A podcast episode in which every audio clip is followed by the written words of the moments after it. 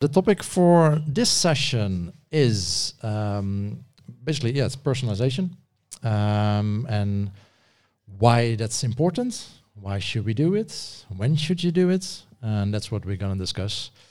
Um, we have Guy and we have Niels, since we're on a first name basis now. Um, you all know Guy after his presentation, I think. So unfortunately for everyone, yep. No, no uh, introduction needed. Uh, but Niels, uh, co-owner and uh, data consultant at the Data Story. Uh, anything you want to add to that small introduction? what What did you do with personalization? Um, yeah. So there? so my background uh, before this, before I became an independent consultant, I worked at the Bijenkorf for five years for Americans. that's basically Nordstrom. And there I worked on personalization and building it up from the ground up. So from nothing, build it yourself uh, and start doing it and learn it along the way. Uh, and after five years, I thought, no, I can do this also as a company for yeah. myself, together and with uh, a companion. Exactly. And any specific tools you're using for personalization? Preferably not. So it depends a bit on the client.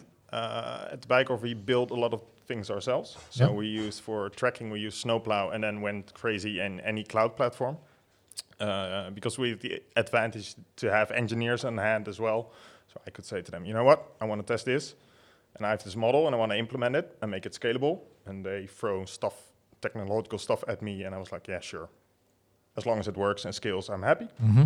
Uh, and now at clients, it depends. It could be any tool. So some use home built stuff, some use uh, the bigger uh, customer data platforms. Yeah, the usual. Yeah. Okay. And um, the first question, uh, we already had the one in the app uh, during your talk, so maybe you want to comment on that. Um, isn't AI just machine learning? it's a great question. And we see people using the terms interchangeably all the time. Uh, asking a bunch of data scientists, they would often say, look, AI is the umbrella, artificial intelligence, machines doing things that seem intelligent. Within it, you've got rules based, which is you know what most of us typically do when we start personalization, and then machine learning, where the machine is learning stuff on its own. There are other branches of AI, but technically, machine learning is a subset of AI. AI is the yeah. big umbrella. I think I've also seen a couple of fun memes saying that uh, if if you want to uh, sell it, it's AI. If uh, if you want to sell it to companies or marketing people, and if you want to hire people, if you want to hire the smart people that wor- want to work with this, you call it machine learning. that resonates a lot, yeah, actually. That's that's basically the main difference. And if you're raising money, either one works. Yeah, yeah. Um, I already had a question, another one for this session uh, from uh, Reinout because he's too scared to answer to to ask it himself, and he's also not here. He ran away. Um, but it, the, the question is, um, I think it's a very uh, a common one, I guess. Uh, so most companies use personalization uh, at specific places on their on their websites, um, but the the the, the algorithms can uh, make sure that the the, the, the right content uh, shown to the right person, um, but it doesn't really scale. Uh, you have many places on your website uh, that you can show different kinds of topic, but you need to generate that topic, uh, the the content for that, uh, and that's still something people need to do right now, at least. Um, so how do you do this? How how how do you scale personalization in that sense? Let's go. uh, first. Yeah. Um, in my experience, it's it's a transition a company goes through. So the moment you start with personalization, for example, you have one content team creating content for one email, um, and that's being sent out. The moment you start doing personalization, also as Guy told in his uh, presentation, um, you start rule based. So you basically start with some segments, and you send out instead of one newsletter, you send out four. And often the content team can sort of work with that and, and, and be a little bit more scalable. But there comes a point where everything breaks, basically, where you have 25 segments, you have machine learning running, and everything needs to get together. That's the moment when basically the organization, for some part, needs to be slightly, or depending on how the organization is, restructured.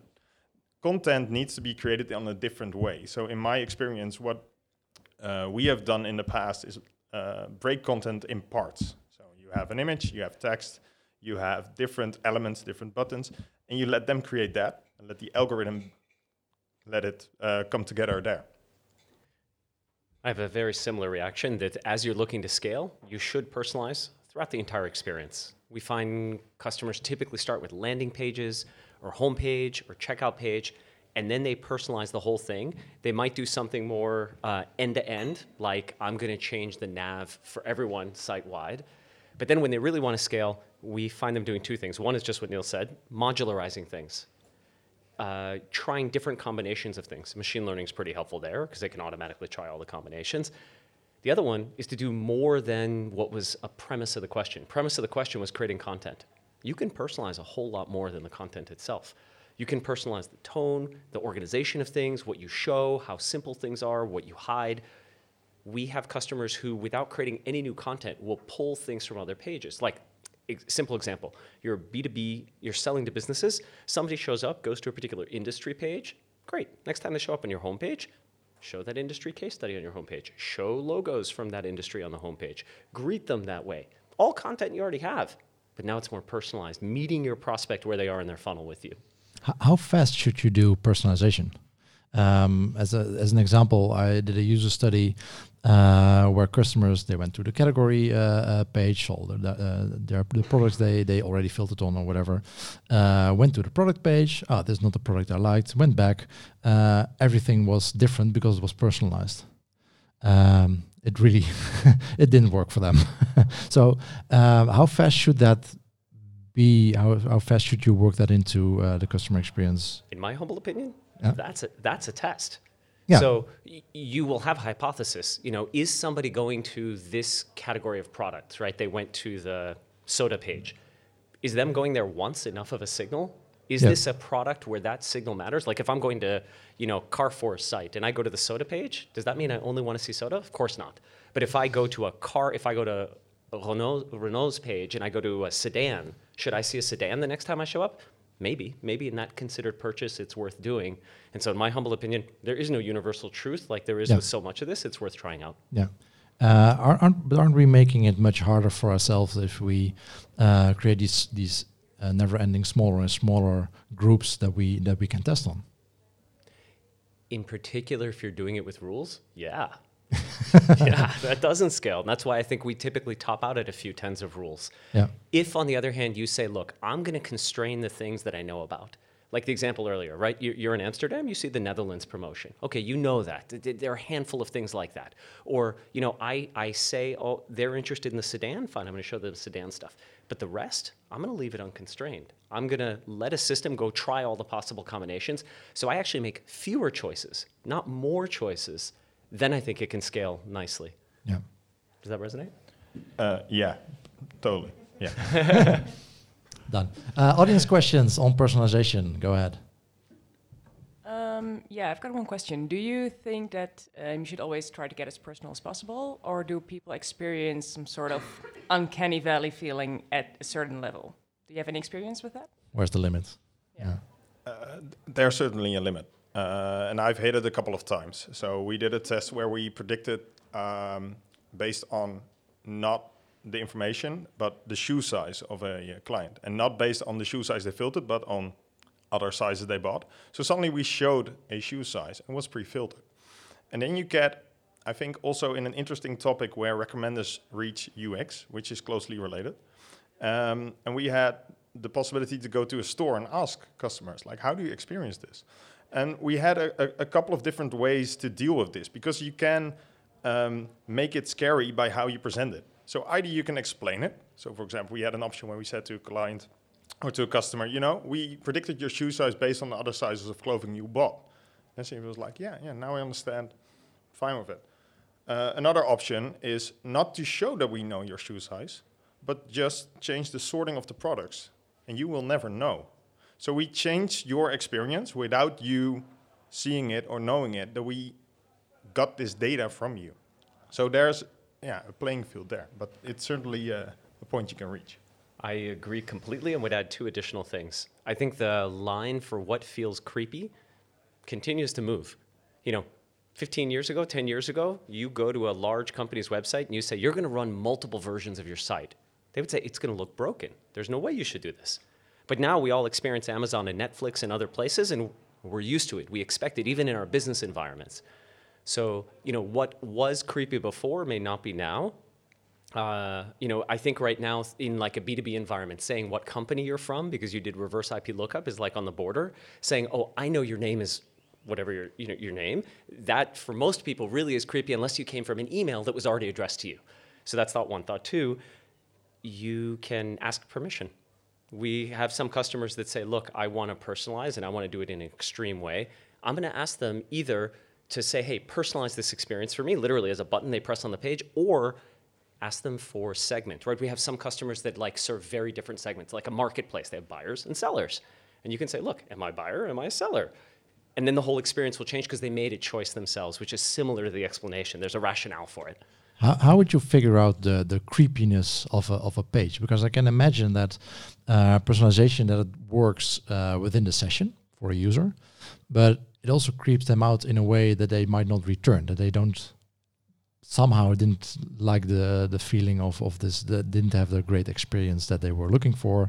Uh, they bought something because they needed it today for whatever reason but they won't be returning for this. So how how do you balance that how do you measure it or how do you balance it i mean how do you measure it is is with basically all the tools you do a b testing with in that sense, doing personalization, in my opinion, is nothing dissimilar than doing a regular A/B test. You yeah. ask your customer, you do your your research beforehand, afterwards. Uh, you look at the metrics, returning clients. You look at customer lifetime value. Yeah, you take those things into account. Yeah. I, I agree completely. It's qualitative and quantitative, same metrics, and then I think you, you said it like, just ask, literally, because there is that that that subjective, individual creepiness factor that's worth talking to some people about. Yeah. Good one. Next. Go ahead. Have, uh, uh, an idea I want to plant in your head. so, philosophical thoughts about personalization. Um, big discussions in Brussels, been going on for a while. Um, about this idea that personalization is basically about individualization, me as an individual. And there's a very specific sector that will be impacted by this heavily, which is insurance. The reason why is because how is risk distributed within insurance? It's the fact that we're all together, and for that person that has a problem, well, basically all that money goes to that person one way or another. And so, where would our societies go? And I'm not asking the question, I'm just planting that in your, your heads as a seed to say, there might be businesses where pulling together is a good idea and where individualization might not be a good idea. So, how far will insurance companies go in terms of personalization is probably one thing to see and watch out for that might be like a barrier to evolution. If, and if you have any thoughts, absolutely welcome. I do think N- not on that specifically, but in similar things, have heard people say, "Hey, should this be considered? You know, can this be a contextual variable in personalization?" Okay, technically, scientifically, yeah, of course it can. Do we as a society want it to be? I think those are two separate choices, right? You have the tool, and then you have what do you want to allow it to do. I was thinking, uh, uh to me, it sounds a bit similar to uh, a question in, in the previous podcast I was asked about if your client says do it and, and someone else says do it, will you do it? And and there's also within a company that is something that needs to be decided. And there, if it's possible, a company will do it, and it doesn't make it right. But at the same time, there are multiple laws in place for areas like this. For insurance, I'm not sure. Uh, uh, I'm not in that area of expertise.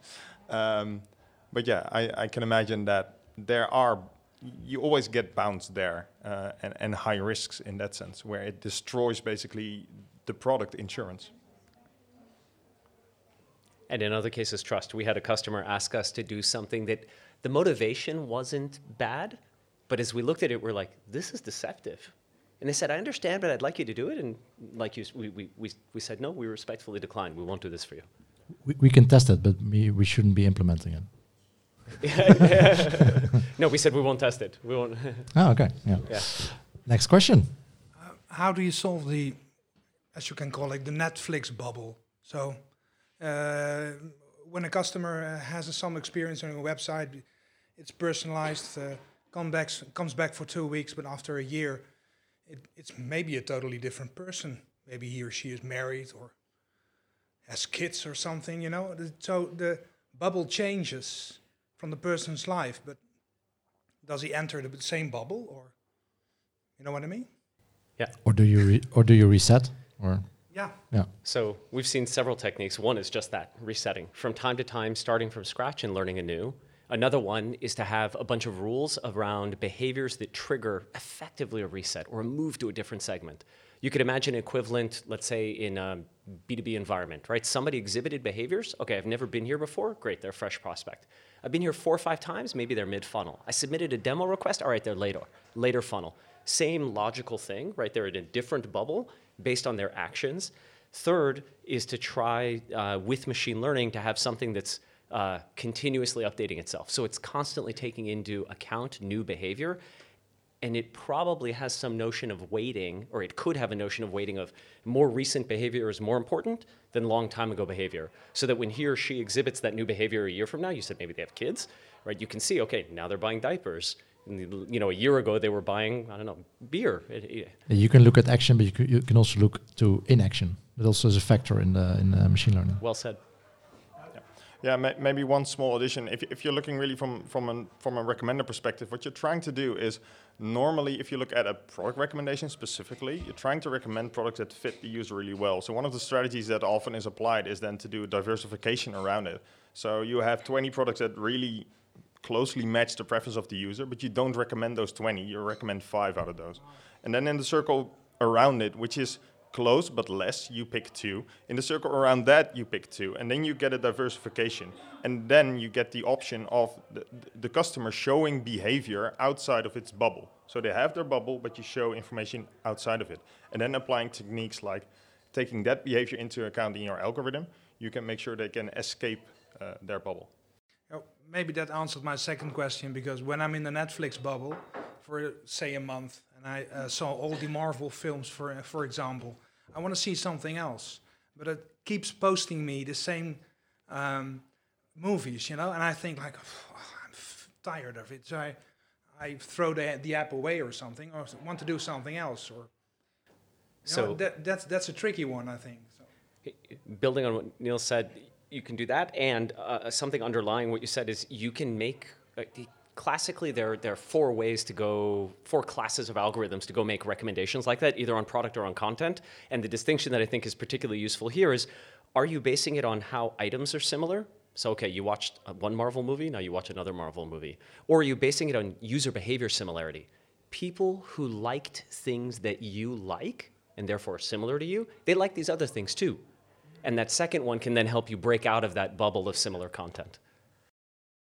Yeah, no. Um, also, in that case, I think um, from from a company perspective, in this case Netflix, um, it's it's probably not a big issue for them anyway because it's really it's it's the exception uh, probably. So they're optimizing for the larger group, and if it doesn't work for uh, that five percent that are all the exceptions, doesn't really matter as long as it works for that ninety five percent. Uh, making them a lot of money. Well, yeah. Any more questions? Yes. Go ahead. Um, I guess this is kind of on the same vein, but in an ecosystem where you're doing kind of like machine learning um, testing and a lot of personalization, wouldn't um, an excessive amount of personalization like dilute the noise and like the variance and therefore your opportunities for discovering new insights of the testing aspect? Because if you're through excessive personalization, if you're creating kind of cohesive experiences, then you're limiting yourself from highly variant experiences where you might find new insights. Or, or maybe there's an algorithm pro- promoting that. So, yes, I, th- I think there are a couple couple of parts of the answer. One is literally that you're balancing exploring versus exploiting to the earlier discussion, right? If you're creating these highly cohesive experiences and just optimizing for those because you know they work, then you're exploiting the knowledge you have, and you've chosen to swing the balance away from. Yeah, from time to time, I want some randomness. I want some diversity. Maybe I get something other than Marvel. Maybe I get a non cohesive part of the experience so that you can continue learning.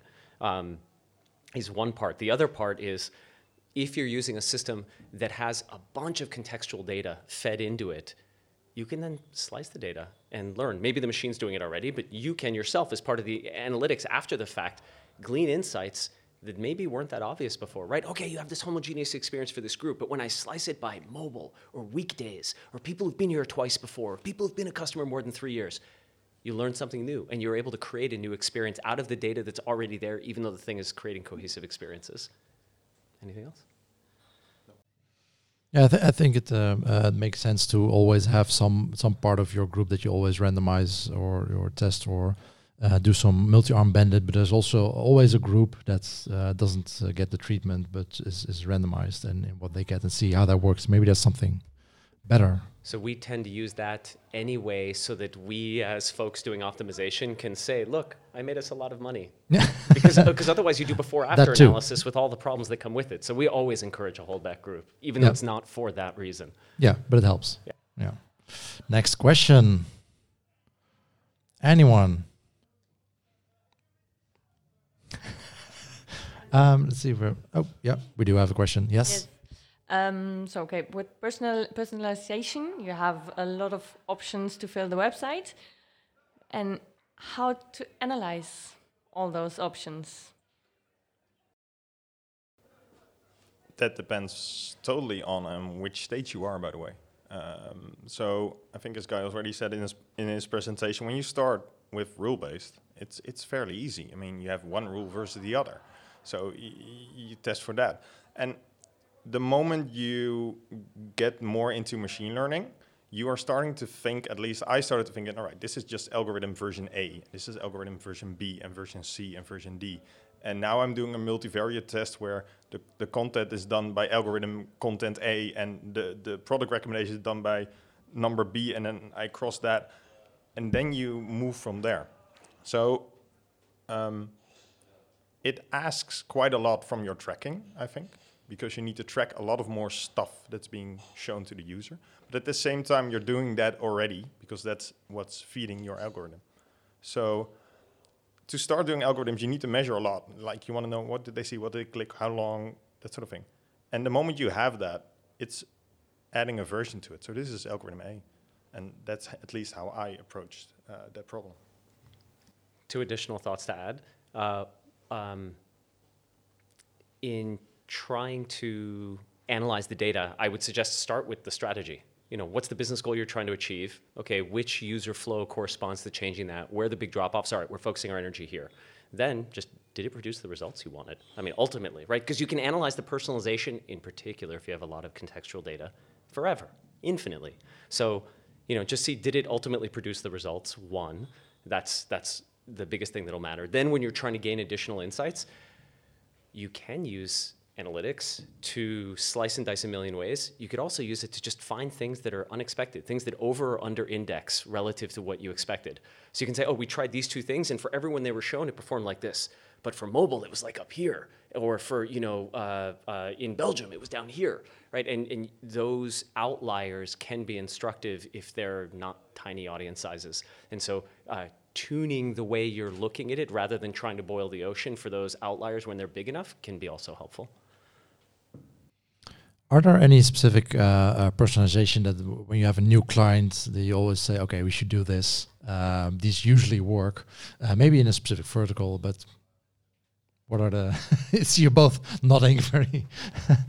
yeah, th there are multiple tricks you can apply there. Yeah. I mean, uh, a customer never comes in sort of empty. I mean, there's always they're coming from another place. They're coming in direct via some device at a certain location yep. a certain geo. So there's a lot of information you already have that you can apply to some, in some sense, to your website. So saying, I always love the, the, the cold user problem.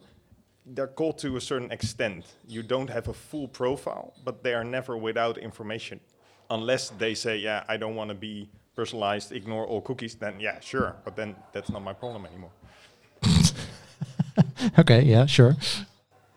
Um, I think part of why it's valuable to try a bunch of ideas is because there are no universal truths.